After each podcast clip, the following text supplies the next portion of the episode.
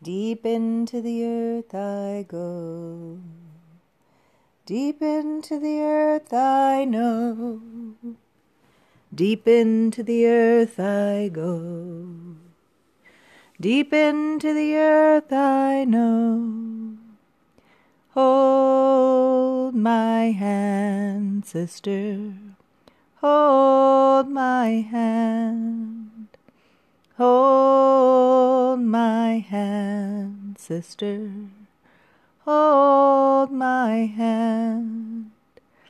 Deep into the earth I go. Deep into the earth I know. Deep into the earth I go. Deep into the earth I know. Hold my hand, sister.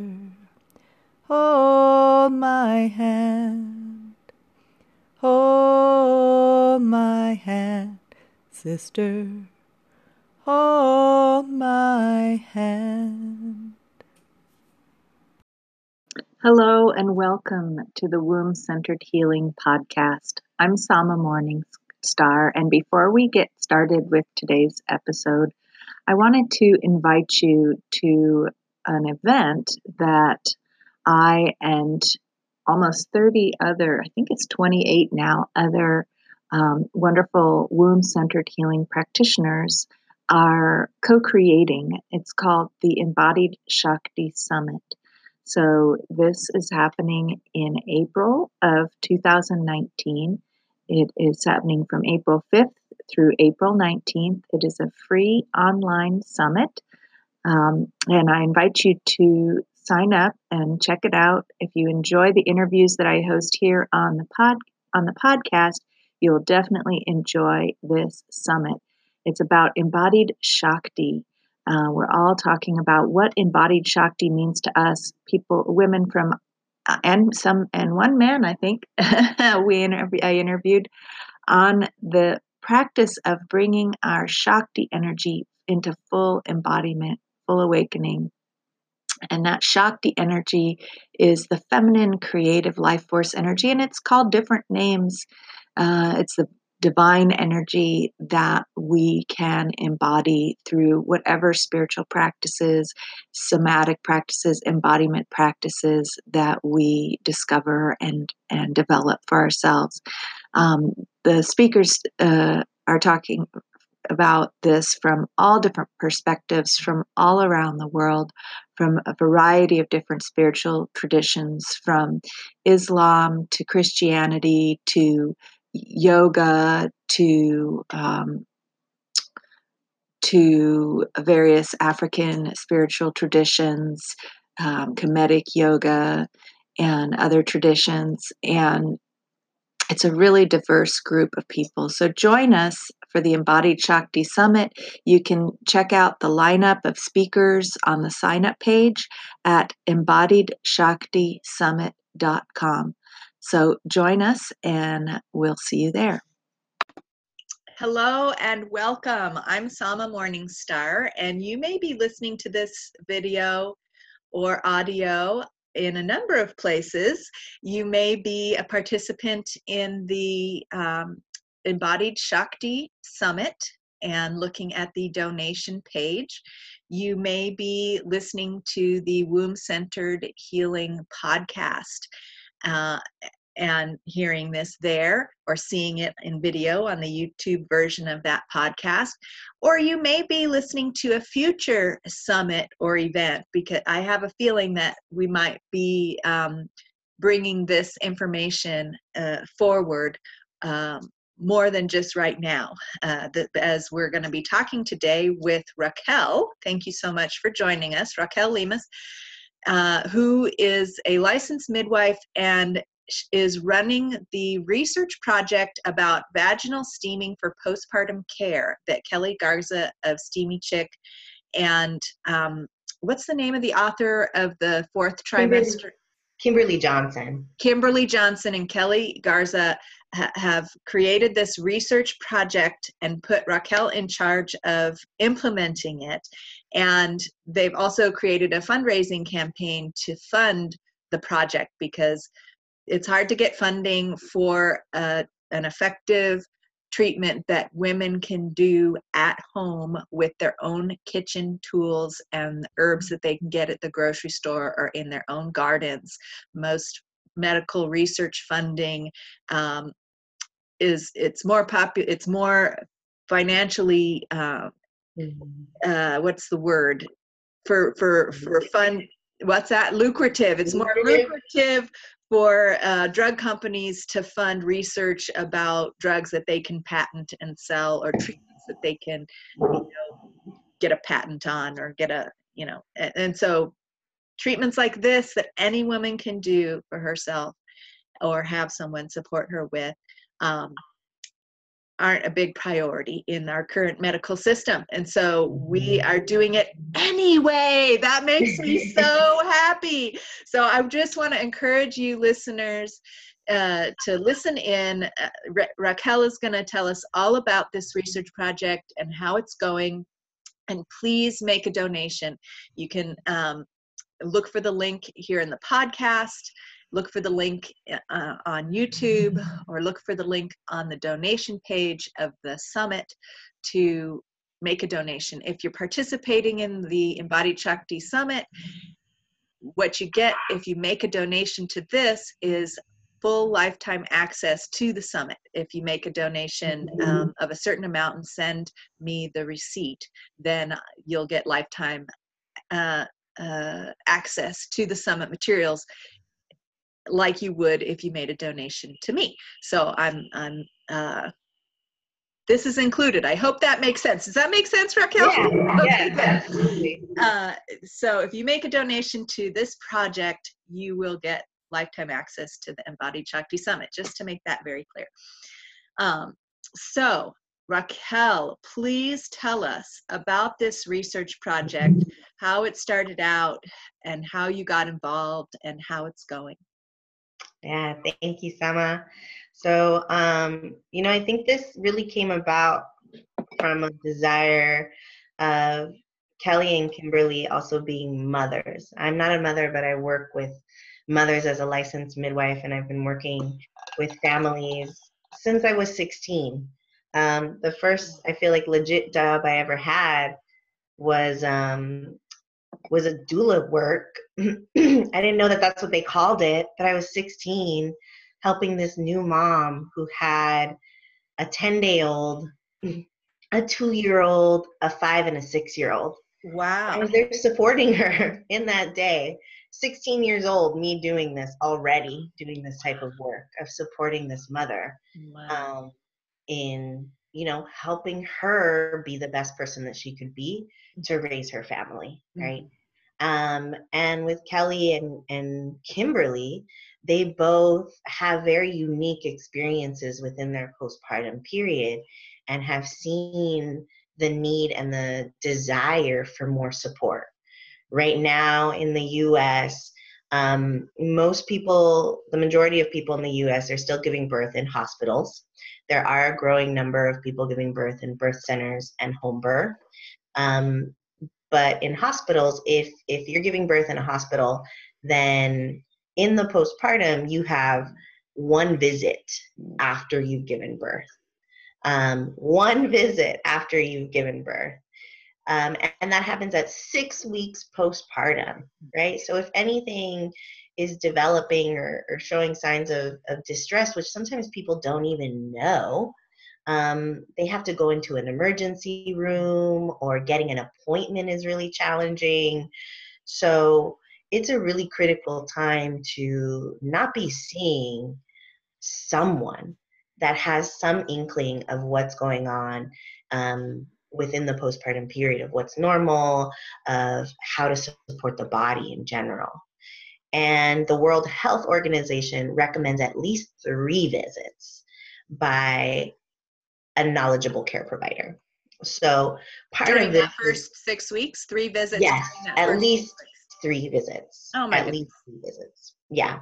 In typical midwifery care, mostly if you're having birth at at a, at a birth center or at home, you're going to receive anywhere from four to six postpartum visits. Thank goodness. Throughout your postpartum time, throughout that first six weeks. So it's really kind of this drastic switch one visit, six visits, what's going on in between? You know, three, is that a happy medium? We don't know. Um, and so we really wanted to look at okay, can vaginal steaming or what we've from the case studies we've seen, we've had moms steam. Kelly has steamed herself in the postpartum. Um, I've worked with several moms who have steamed in their postpartum period, and their case reports of what, um, how they felt the improvements in healing their uterus and blood loss and just coming back into their own bodies and feeling of support, less depression, all those things have been word of mouth um, and case studies, which, as our society has shown, we don't always take women's word for it. We need research. And so this is where the research study came about and being like, okay, can we actually put some data to what we know um, is benefiting people um, and is showing just um, lots of care and improvement for this postpartum period and helping this transitional time for mothers or pregnant people after they've given birth. And that's how the study came about. Um, I've been working with Kelly off and on. We've both kind of been on our own journeys side by side and have always kept in touch. And after I finished midwifery school, and came back to LA because I studied in, in El Paso, Texas at um, Maternidad La Luz. There's a mm. birth center out there. Um, but after I came back and really tuned into what she was doing here, um, you know, I, I took her course and um, we connected. And she was like, hey, would you want to support me in um, helping with the consultations that happen at mm-hmm. Steamy As a licensed midwife, as having this other knowledge around the uterus. Mm-hmm. Um, can you support me with this? And then that's where I started talking to her a lot about the postpartum and my experiences with working with women and my experience with steaming with with women and with pregnant people in the postpartum period. And you know, when this study came about, that's when when when Kelly and Kimberly approached me to mm. to be lead on on it in in LA. Um, mm-hmm. So, so that's how it started. All right, and so being lead on it in LA, that that hints at possible other partners in the research project in other areas. Is you know that that's our or is it possible? That's our hope and uh, that's our you know holding that highest vision and expansion for what this study really is. It's a small study. It's a pilot study. Um, right now we have about 15 participants actively in the study. I'm still definitely recruiting some more in the postpartum period. So if you're you know um, giving birth from now until mid-april and you're in la um, reach out to me and we'll we'll give you the information to do that in a little bit but yeah as a small pilot study we're looking at like is as piquing interest like can we mm-hmm. pique the interests of people to make this a larger study maybe mm-hmm. expand it to different areas um, kelly and kimberly are both in communication about with different people about research and about um, um, really su- supporting this to grow Mm-hmm. So yeah. So. so explain how it works. Uh, and and why it needs to be in the LA area because what is it that happens when somebody says yes i'm about to give birth or i've just given birth and i want to be part of this research project how does it work? What do you what do they have to do? How, do they meet with you? Mm-hmm. do you instruct them uh, on certain things? Do they fill out some form? What is it? Give us the practical nitty gritty yes the logistics. So why it has to be in la is because i'm the one doing all the visits right now.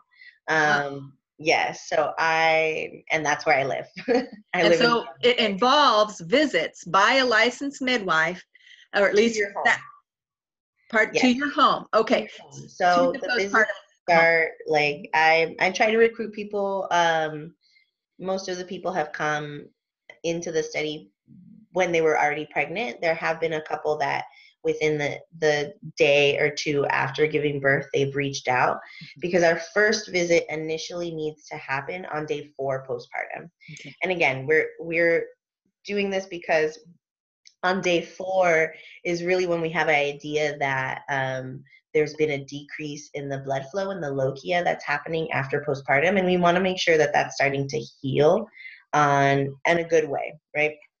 we don't steaming has the potential of increasing circulation so if somebody has been having some issues with hemorrhaging and things like that then um, we steaming at that time would not be the most beneficial thing for them. Rest would be more appropriate. Mhm. so um, and we are talking about um, vaginal birth. So for this study in particular, we are looking at um, people who have given birth vaginally. Mhm. Not to say that you can't steam after having a C-section, but the wait time after having a C-section to steam is longer. Mhm. So, um, you know, we're targeting right now um, healthy vaginal births, regardless of whether or not you've had interventions, regardless of whether or not you've had sutures. Those actually help to really um, see the benefits of of steaming in that time. But we want to make sure that your bleeding is starting to come down. So that's why we start on day four. Mhm. That being said, the visit has to happen on day four, um, postpartum. So that is me coordinating with with the family um, to come out and visit you at whatever time would would feel appropriate. And then um, we do have two different study groups that are going on. We have people who are steaming consistently in the early part of their postpartum period. So they would receive a steam from day four to day eight. Um, and then we have people who are steaming more of a control group who are steaming at six weeks. So for the people who are are steaming consistently, um, or what I should say first is everybody gets at least three visits, Mhm. um, and that those visits happen on day four postpartum, day eight postpartum, and at six weeks postpartum. And on each of those visits, you're getting a full um, examination of your overall health and healing. So I'm looking at blood pressure, I'm taking measurements of the waist, I'm assessing any tears that might have happened. I'm looking at the health and the tissue integrity of the vagina. Um, I'm looking at assessing breast pain, um, constipation. How's it going with with you know bladder movements and and bowel movements and things like that. So you're getting a full review of your physical well-being. Um, and, and an emotional assessment too of how is this transition going for you? Mhm. um, what areas are working? Where is it finding more challenge? Are you having some challenges um, with breastfeeding? Are there simple questions that i can help answer in that time frame? Um, and then for those who are steaming in the early part of the period then they're in addition to that wellness check emotional and physical wellness check then um, they receive a 15 minute steam So and you you do the steam. You yes you So, conduct the steam with them. They you don't. Yeah, so I steam with them again because it's it's it's a it's a study. So we Mhm. want to make sure that everything is um, as streamlined as possible, right? Our system in the United States likes things streamlined. It makes it easy to follow. In research studies, we need to be able to say we use three and a half cups or two and a half cups of liquid every single time. We used three tablespoons of herbs every single time. And so in steaming, um, it is a process that can be very autonomous um, and can be totally done um, on your own and with some lighter support than than what I'm offering at this time. Mhm. Um, but because of this research structure, we're trying to make it as as easy also to copy because we want more people to be able to Sure. study the benefits in other places as well. So, Mhm. um, so I'm the one coming every single day for those five days to steam to steam you. Wow. Um, yeah, and we're you know we're just checking in and um, throughout that that 15 minute steam, and then and then at day eight I do again that full visit of the body and the assessment of what's happening.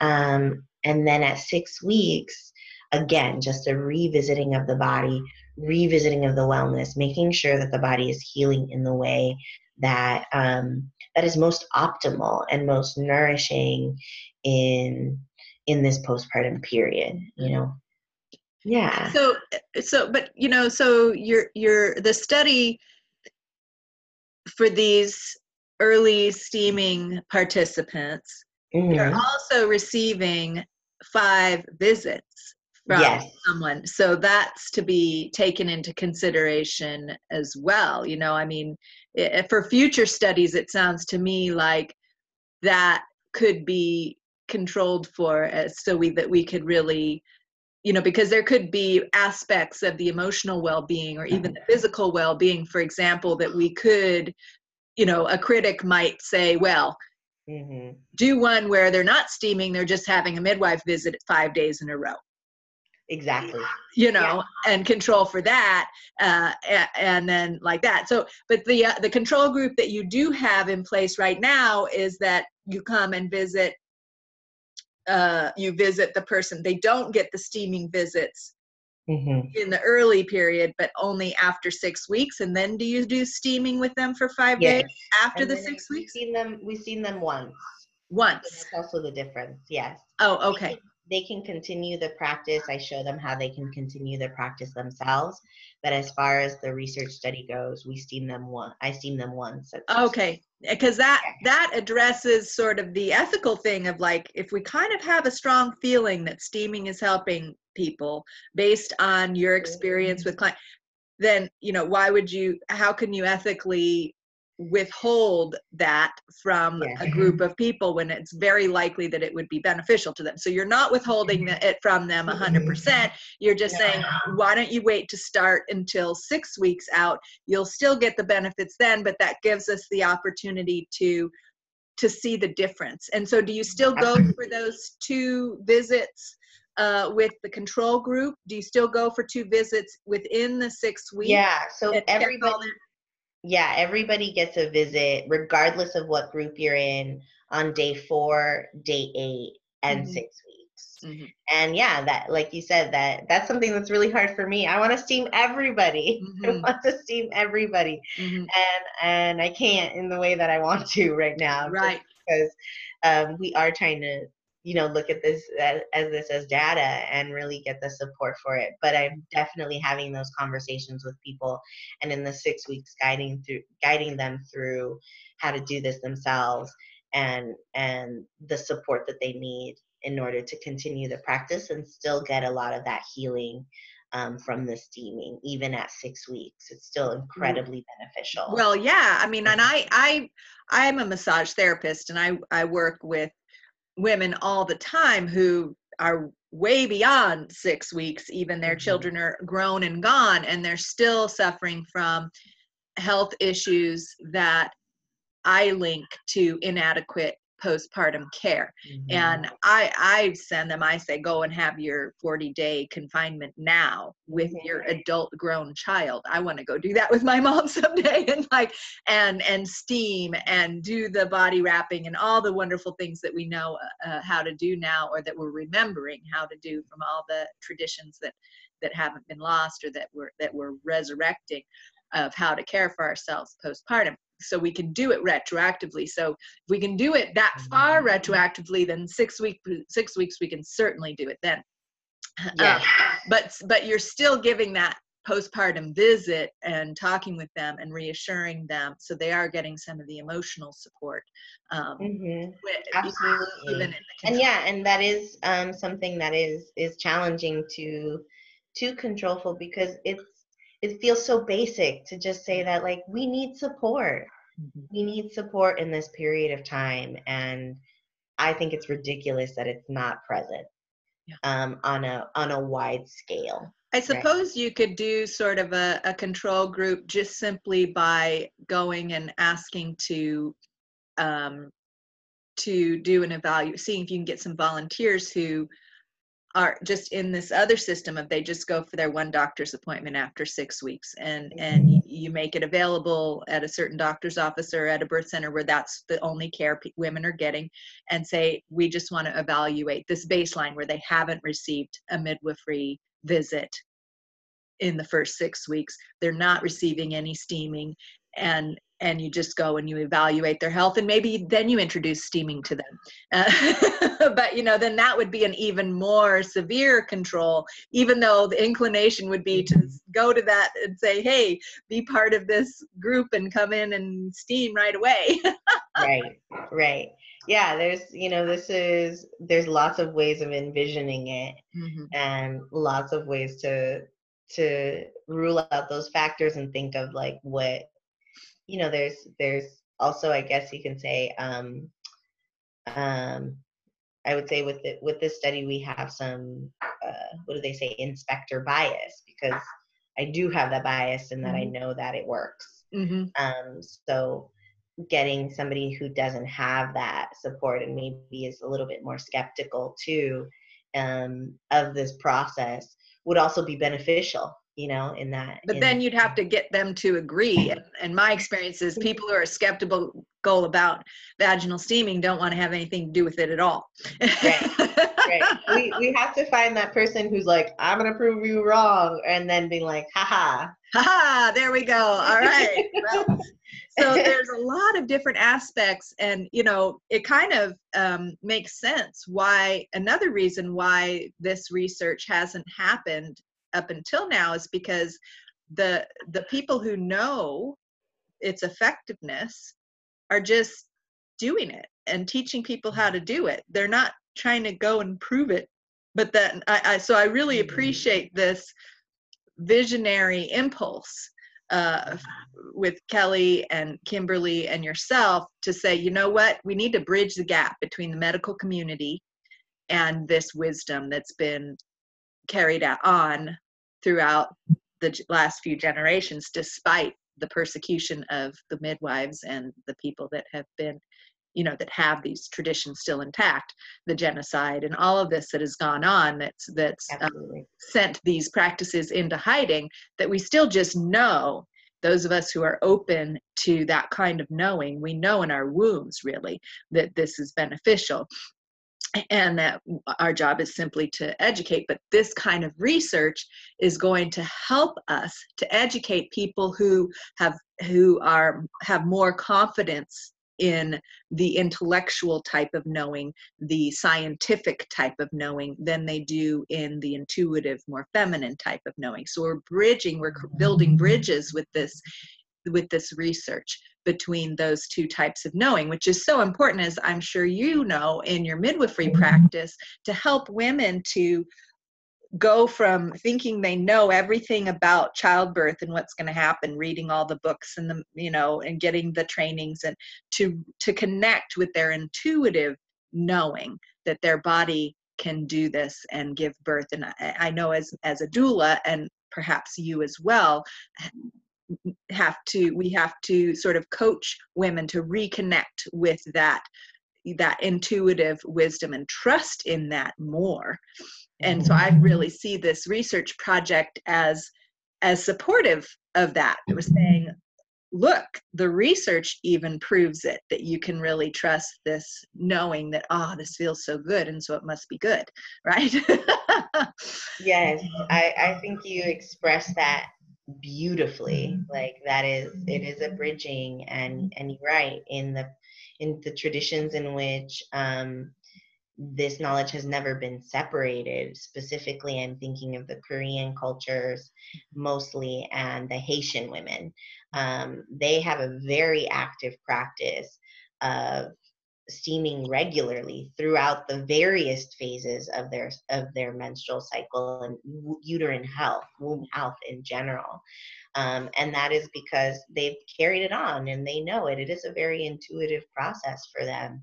Um, and those of us who have been disconnected from that knowledge um, sometimes need this. We need those bridges to help us link back to these practices that can be very intuitive once we start that start to allow that knowledge to come through. Mhm. Um, and yeah, the research is proving it in the numbers of like noticing how much a difference in um, like I'm taking waist measurements, for example, between um, the diff- the two different groups, and noticing that the ones who are steaming m- earlier are seeing a, a different a mm-hmm. decrease in their waist, and not to be like, oh yes, it's about size, but what that's showing to me is that it's clearing. You're mm-hmm. clearing the uterus more effectively. The uterus is going down in size more effectively, going back to the space where it it lives um, and you're releasing fluids more effectively like those those are some that's one of the things that the research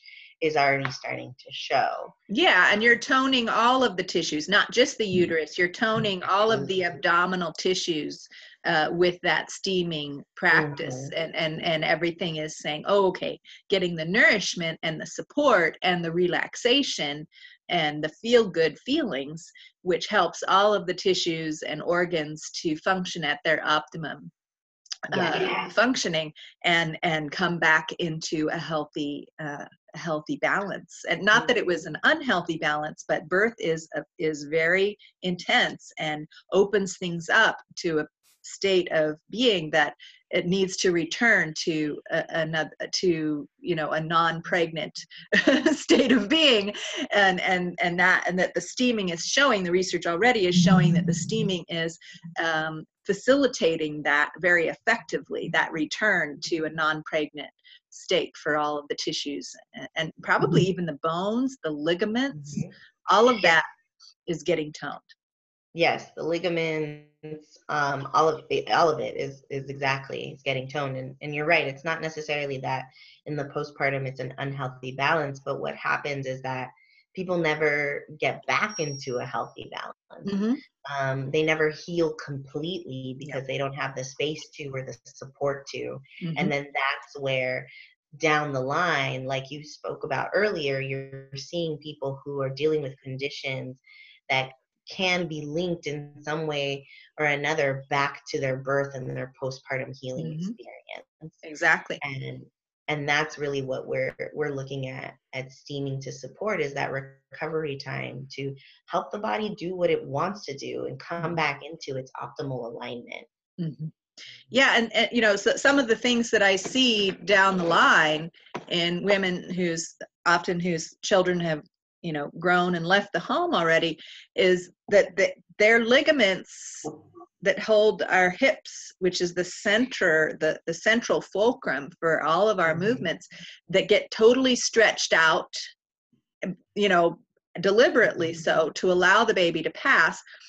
They don't get uh, they don't get toned back up all the way because a women aren't resting after you know if we rested if we just stayed in bed Mhm. right?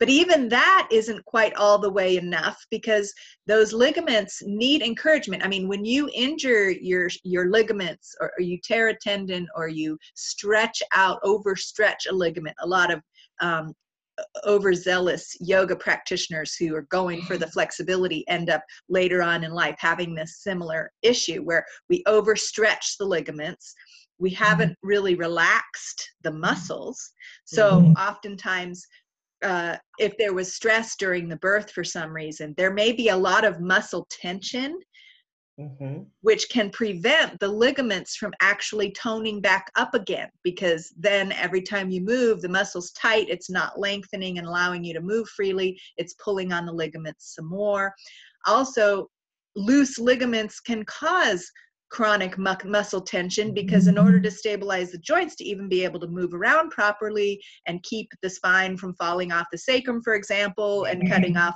uh, nerve nerve flow to to the legs and, and you know the body tenses up the muscles to mm-hmm. compensate for the loose ligaments. So in the so this results in the long term and even short term in uh, you know low back pain sacroiliac joint pain you know hip pain leg pain all kinds of you know structural issues that women suffer from and no one makes the connection and so there's all these wonderful practices that we're remembering and learning from certain you know Mm-hmm. especially certain indigenous cultures in mexico the the rebozo the the the, bind, the bone binding um, practices, the hip binding practices, the belly wrapping practices of giving the body the message that to come back together, right? Yes. and and the steaming has that toning quality it ha- and as while at the same time it lets the muscles relax it's a warmth and the muscles can relax which then allows the natural um, springiness of Mhm. the ligaments to to activate and the eh, i'm just intuitively sharing about this i'm i'm a Yeah. massage therapist and i It's right on. You're spot on. That's I- why I'm like, I, I- love it. Yeah i feel how the body works and there hasn't been a whole lot of research about this type of stuff either except all these years i've been massaging people's bodies and feeling what's going on under my hands so the Yeah. elasticity of the tissues needs to return and steaming helps that elasticity i can feel it when i steam you can feel it when you steam that suddenly the tissues the vaginal tissues are more elastic it stimulates circulation so the Mhm. any tearing or overstretchedness in the actual birth canal, the cervix, the womb itself, all of that gains more elasticity and tone. So another thing that women not commonly have is prolapse of the organs because the the core musculature has tension patterns or um, has lost its elasticity, lost its strength because of injury or trauma. Um, from birth or even just being all stretched out and not being pulled back together. And and so and the pelvic floor and all that. And so the organs Yeah. kind of fall out right? So there's a whole process of encouraging the organs to all come back into their proper place because without that then then we're all kind of just falling out right of ourselves. Yeah, and that's that's what we're seeing is also just like the report of women and visually and you know i do do at the six weeks exam for everybody i am doing a speculum exam as well to look at their cervix and to just feel the integrity of the muscular structures Mhm. within the uterus within the vaginal walls and all of what you're saying is spot on about that is this you know most of these women feel like and also the ability of them to even look at themselves again. Mm. you know it's it's generally easier when you have somebody who's supporting you through that. The steaming helps because you feel that connection. You feel that there's more awareness again of your genitals as opposed to being like i just had this baby through me and then how the heck am i ever going to reconnect to my sensuality and my sexuality? With the steaming because you have that stimulation it it facilitates that process um, with greater ease. Not to say that you're going to be 100% ready to have sex immediately after the six weeks, but there's less um, discomfort, there's less fear, there's less tenderness in the in the external genitalia and internally as well. Same thing with the uterus. We're seeing that. I'm I'm noticing that people are having really one thing we don't talk about is after birth your uterus continues to contract so you continue to experience some form of contraction um, most of the time, that happens while breastfeeding is occurring because of the response systems that are going on with feeding a baby and your your body coming back to um, your uterus coming back to its normal size. Mm. But those are the those are the women who are steaming are really seeing an impact in the comfort with the contractions, like not feeling them at all um, after birth, and that is especially true for second time um second time moms Mm. and i have a whole i have theories around that in in in that i think a lot of a lot of people aren't getting an initial clearing the first time they get pregnant Mm. and so they're having these other micro issues or an old residue build up over the years and by the second time they get pregnant their uteruses have to work harder to clear everything out again as an opportunity right because it's an opportunity to clear out the uterus effectively after birth Right. and so their contractions are so much more intense because they're dealing with the stuff that never got healed in the first pregnancy so and so normally even- Mhm. Yeah, I just want to I want to ask a little bit to clarify more about that. So normally a woman has her first birth and without this kind of postpartum support her her womb might contract some when she's breastfeeding naturally to and and that contracting throughout the months after her birth. It's not just that initial lochia that comes out. Right. there might still be some um, some residue from the pregnancy some tissue from the Mhm. pregnancy in there even if the doctor went in and scooped it all out after the birth i know that that's a common practice. Um, Mhm. there may still be some some residue and that throughout the months after that even through breastfeeding there might be contractions going on but the first birth is not as much.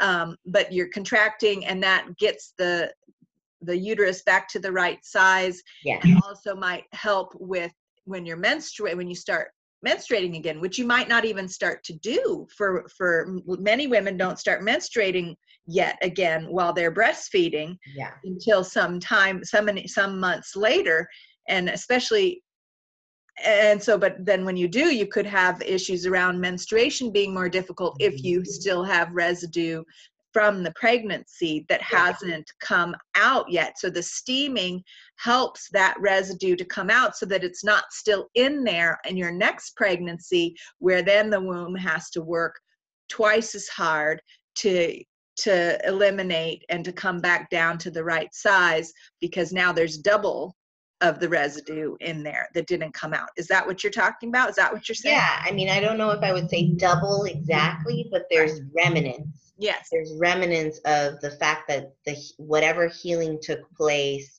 during the first pregnancy was probably not as efficient or as restful or as supportive as it could be Mhm. or as it ideally would be um, in that in that time um, and again yes it's the clearing that's happening it's also like you were talking about the tonification right if if you didn't have a uterus that toned and didn't have ligaments that were supported in that toning during your first pregnancy that's Mhm. only going to be more challenging the second time Yes. around Mhm. to come back and do it all over again Especially because now you've been raising a baby yeah and, you doing know, all this work and and and you know.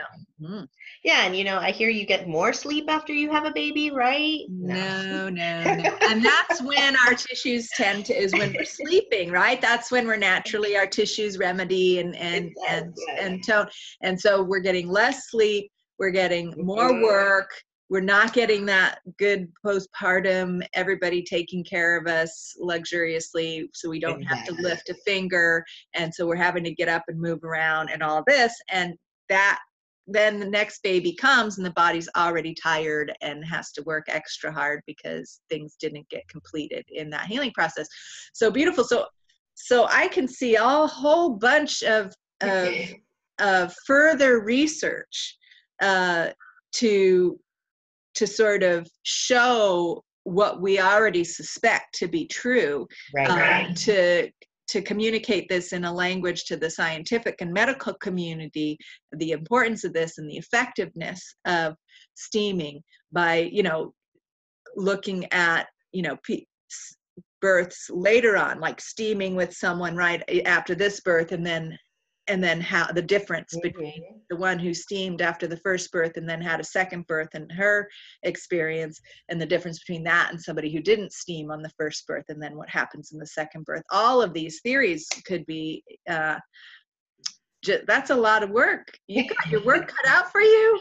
So, uh, well i have one other question before i want to Yeah. ask about the future more more of how you're envisioning how this project will grow. Um, do you have specific herbal formulas that you use that you give to women? Is there one formula? Or are there a couple of formulas? So for the study specifically, we are using um, the Steamy Chick cleansing herb formula. okay Um, so that is, I feel like, one of the most effective formulas. Again, to cleanse, to help tonify. Um, it also has a good amount of disinfecting her herbs for anybody who's dealing with sutures and the healing of those sutures.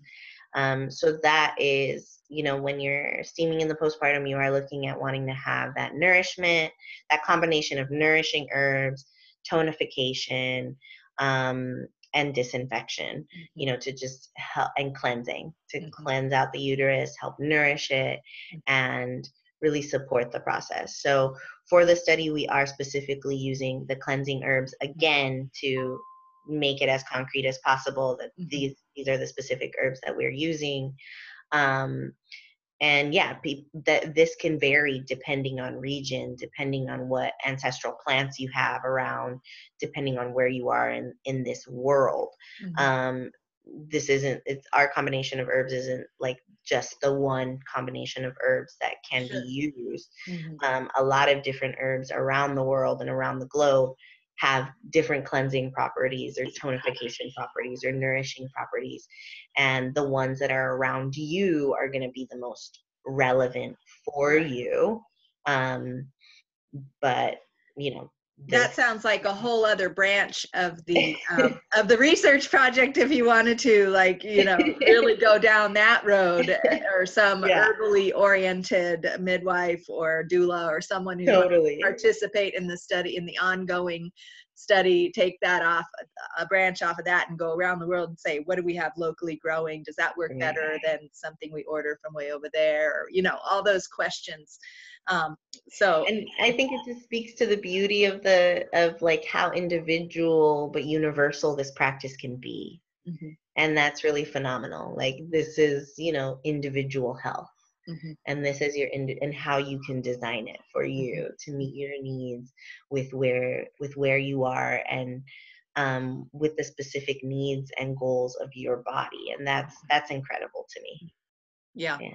And I mean, there's something to be said too about if you have a plant or a, a number of plants growing in a, a, wild in a field, you know, or in your garden growing that you've cultivated, um, that you can develop a relationship with the living plant. Mm-hmm. There's there's another quality to that. I, I did that. I harvested wild nettles and did a steam when I was traveling in the UK, and that was one of the most potent steams you know i just remember thinking wow this one was really powerful just just with wild nettles nothing else wild wow. nettles growing and so that's one thing that i talk with my uh, uh steam steam clients and, and womb centered healing clients in general steaming or no uh, about is with herbalism is you know mm-hmm. what you have growing near you and so um, and sounds like another podcast. Yes, I, I've done them. if you haven't already. yes, I, there's many podcasts in the lineup for sure. Um, and but I do love, and I do love, uh, you know, the way that Kelly has designed these mm-hmm. herbal formulas to take some of the most potent herbs that are known to have these qualities that you that you listed that yeah. are important in the healing process. So having it's also very helpful sometimes to just have a formula that you know that an expert has designed uh, that's going to give you the results that you need and then and then experiment from there with with locally you know. So awesome. So awesome. So um we talked before we started a little bit about how this is a pilot study and that it would be um, something to inspire further studies. And I've been hinting at ideas that I see for further studies here. Um, but uh, right now, what you're looking for to grow where it is right now, it sounds like you're looking for more participants in the Los yeah. Angeles area. If there was somebody who wanted to assist the research project itself to get going in a different area, mm. say another midwife or doula or womb centered healing professional, maybe even a vaginal steam facilitator who wanted to or you know postpartum doula wanted to participate in the study as a researcher uh, could they reach out to you as well and discuss the possibilities? And what do you see those possibilities being in in the future? Um, yeah i think in the future it, it is getting a broader basis maybe across various different um, places in the US or in other parts of the world. I know that people have been reaching out to to Kelly and Kimberly both um, actively definitely wanting to be leading some of this research in in their areas as Mhm. as well Mhm. um so with that part of it is is is funding is Yeah. looking at as the funding Mhm. um and you know the more funding we have the more capacity and and even trying to get creative with with our resources um in order to be able to expand that research for you know across different settings Mhm. um i think also in the future it, i feel like that's that's what it is is just refining this study to make it even even better to look at the variables that are present um, to um, how we can kind of streamline this if we're thinking of um, you know our, our system likes to work and how do you implement this as a structure how do you implement this as a wide whole and so um, that's where some of streamlining some of this the these practices to make them more accessible Mhm. for for people who don't normally have access to this information Mhm. um, or would not typically seek it out because they Mhm. just you know sometimes we don't know what we don't know Mhm. um, or what we've been disconnected from Mhm. so i think in in the streamlining of the practice as well and having um, knowledgeable providers to teach or to go out and do these visits with people in this to be these bridges between um, you know what we've been disconnected to to how this this this practice can support our health and wellness um, i think is going to be really really important Mhm. in you know making this uh, um, a profession for for folks, maybe even beyond just midwifery. Yeah. Um, of you know what what is possible, um, and how you can support a family at this time, and you know things to kind of in that time it's it's sensitive so you want to look out for like what is what is happening um you know making sure that there's no contraindications that are being activated things like that Mhm. that um, the streamlining of, of knowledgeable um, ethical care providers in any field i think is going to be really important Mhm. and i think that's also part of the aspect of like the research that um, that will help if Mhm. that makes sense. Yeah, and and create and and building more bridges between Mhm. more medically inclined um, practitioners and providers, and then the more doula midwi- midwifery midwifery inclined providers, bridging the gaps between those different standards of care yes and and and creating healthy partnerships uh, between those different uh, approaches to care and infusing you know the the medical providers with the wisdom of the midwifery as well as you know gaining you know access to some of the the the life saving sometimes um, absolutely. skills and and um, and services that the medical providers have to offer. Absolutely and i and i can already say within you know within that practice that there there was um you know one per- participant that was showing signs that were you know a little bit outside of the normal range and this practice and even myself as a midwife it's definitely not to be like don't ever go to your medical provider or stop doing that work but it is about collaboration how can we use these systems to really support the individual um, unit in their whole. And for this one participant, you know, having a knowledgeable care provider see her on a day where she would have normally never had a visit, Mhm. but to be like, hey, this is something that you should go get checked out by your care provider. Like, this is an important aspect. And, you know, go get checked out and was able to to support her in getting a condition checked out that Mm. you know if left unchecked who knows Beautiful. what could have manifested or further Mm. progressed and was able to like get the best of holistic care in that moment. So that was one participant in how many participants do you say you have right now? 25?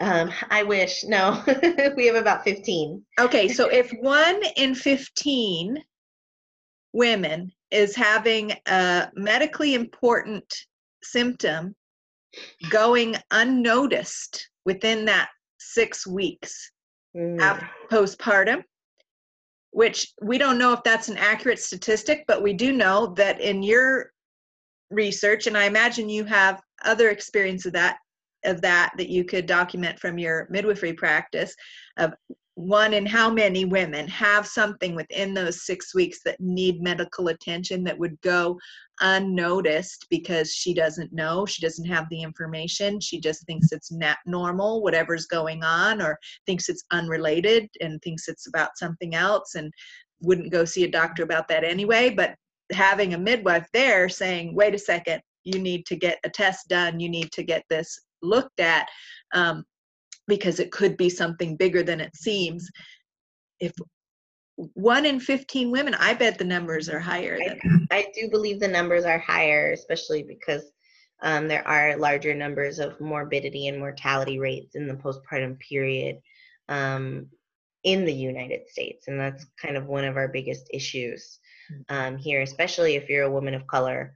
Um, those numbers are even higher um, for you specifically. So, yeah, we have people dealing with infections. We have people dealing with all things that that they don't get seen or get kind of brushed off or they don't know how to address um, in this time frame that really could use the support of of um, just having some more experience looking at these things uh, an efficient care provider um, that just And knows some of the red flags not even you know we're not trying to get a whole bunch of people to diagnose people here. We're just trying to have that support to be like hey this is a red flag. Um like this is a time where you would want to activate that medical care. Mhm. and so the hope in that with kelly garza and, and kimberly uh, as far as i understand and from what you're saying is that um, we can train especially through the steamy chick school um, institute we can train more practitioners in postpartum care from this angle of steaming vaginal steaming and and and train uh, practitioners to have a list of of things to to look for red flags to then say to to women oh you need to go to the doctor and get this checked out. And so eh, you know and, and i imagine we can invite um, trained postpartum doulas into this aspect of the vaginal steaming to include vaginal steaming. We can invite midwives into this aspect. We can uh, invite um, you know nurses maternity nurses into this vaginal steaming training to not just to say to do vaginal steaming but to just be paying attention and have some tools that we can offer the vaginal steaming but also just to pay attention to what's going on in more detail for for women postpartum. Mm-hmm. Beautiful. And so we are kind of in this research testing that too.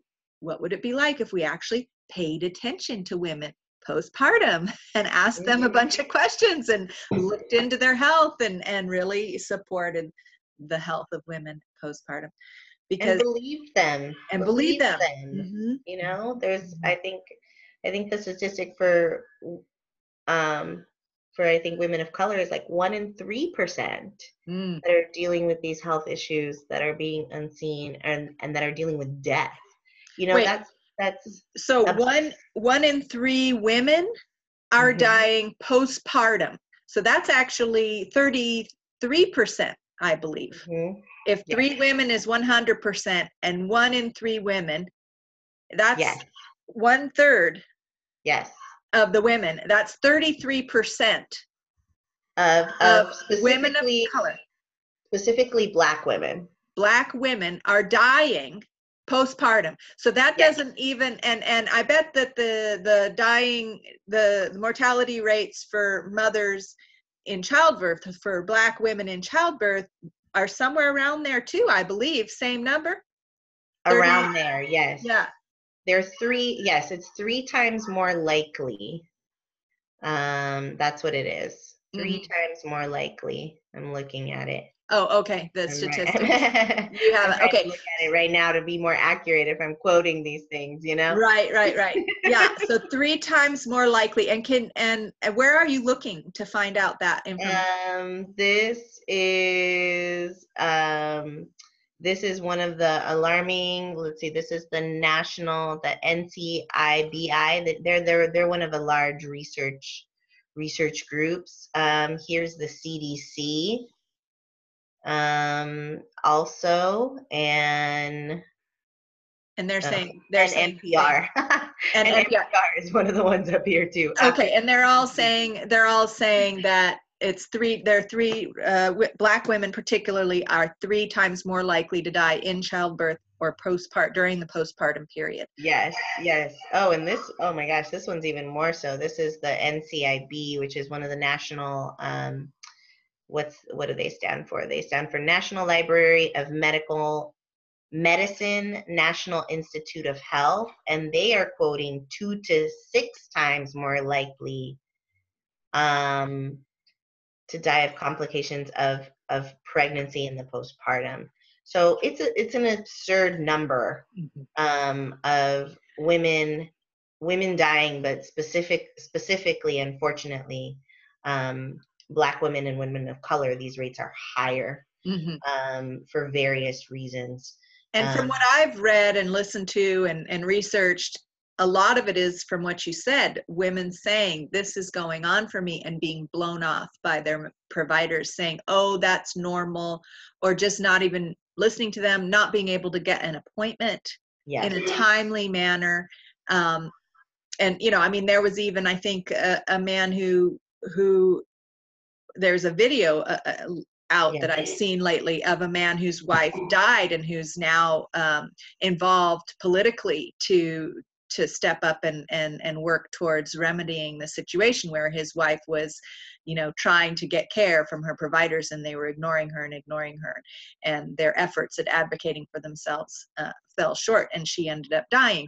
And so the more providers that we have um, that have that have this information that you know that, that are um, primed to that are either women or people of color themselves or have done the the work to clear the institutionalized and internalized and in almost invisible racism hmm but that is very effectively um, influencing their work and, and their listening ear and their ability to attend to people or their understanding of people of color the more people that we can educate in this direction to address that is so important.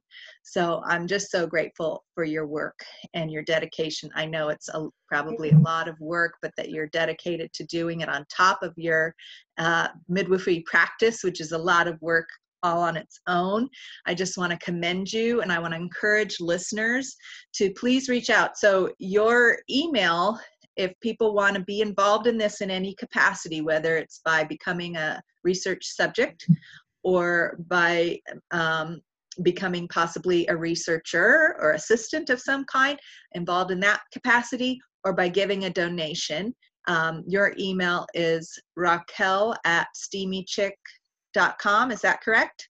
Yes, and that's R A Q U E L at Okay. steamychick.com. Okay, beautiful. And so I will also uh, attempt to post the direct link to make Mhm. donations to um, to this project. And those donations, what will they go towards funding in the project?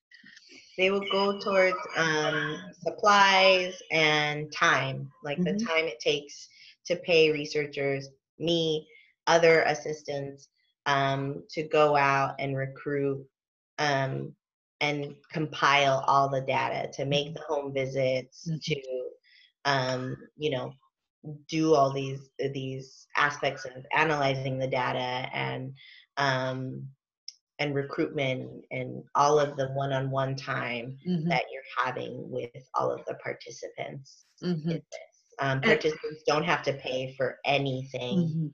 Um, there's absolutely no cost to them. So it Mhm. also allows for that ability to keep Mhm. it a free service right now, um, Yeah. which is this is not typical No. um, to receive this much care. So, yeah, Beautiful. So we're we're funding not only research but actually high quality postpartum care for participants in the study that might not have access to it otherwise.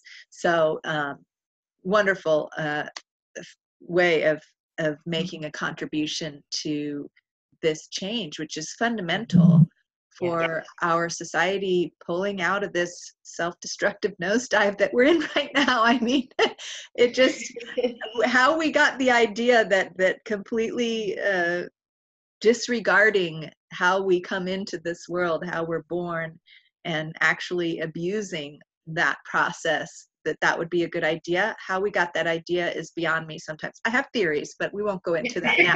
but but the fact is we're in dire straits as a species because of that and uh, i feel very strongly that we all need to contribute in whatever small or big way that we can and i feel so grateful to you raquel that you're stepping into this and i just want to make sure that um, everyone knows that you can uh, give a little bit or a lot to this project and support Raquel because I imagine as you get more donations, you'll have more time available and more resources available to serve more women in this way and to um, to grow this research project so that it has more and more impact Mhm. you show the results if you show the results for 15 women it's not going to have as much impact as if you showed the results for several thousand women right. over a long-term process too like if if we had more donations and and more resources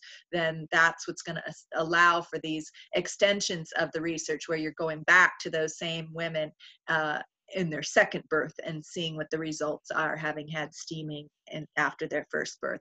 And going back to the women in a longitudinal study where we're checking in with them later as they're older and comparing them that, with women that didn't have this care and and all the different health issues that might have been alleviated which is another theory in, in kimberly's book or even based on experience of uh, of working with women over the long term that having adequate postpartum care uh, we can set ourselves up to not have the kinds of chronic illnesses that women typically have and that we're linking Absolutely. we're linking these types of chronic illnesses like autoimmune disease structural chronic structural things like low back pain and sciatic joint sciatic pain and all that and and there's a whole host of ailments that affect women more than men that we're mm-hmm. linking now to inadequate postpartum care and that that postpartum time the healing that goes on there can actually heal us in advance